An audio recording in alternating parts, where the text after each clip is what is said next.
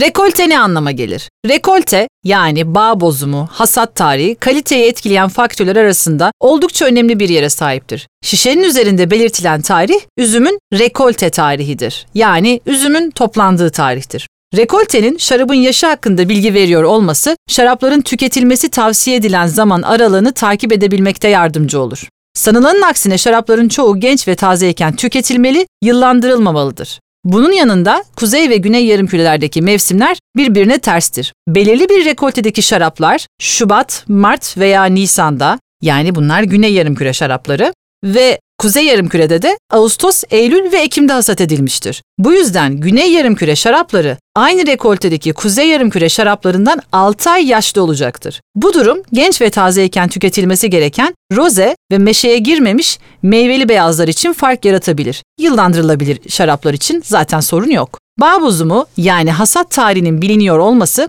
prestijli şaraplar açısından önemlidir. Çünkü hasat dönemi o yılın iklim şartlarından etkilenmektedir. Örneğin Bordeaux'un iyi bir bölgesinden gelen 90 rekoltesi bir şarabın fiyatı ve kalitesi 91 rekoltesinden çok daha fazla olacaktır. Çünkü 90 neredeyse harika hava koşullarıyla geçen sıra dışı bir yıldır ve 91 görece çok daha zayıf geçmiş olabilir.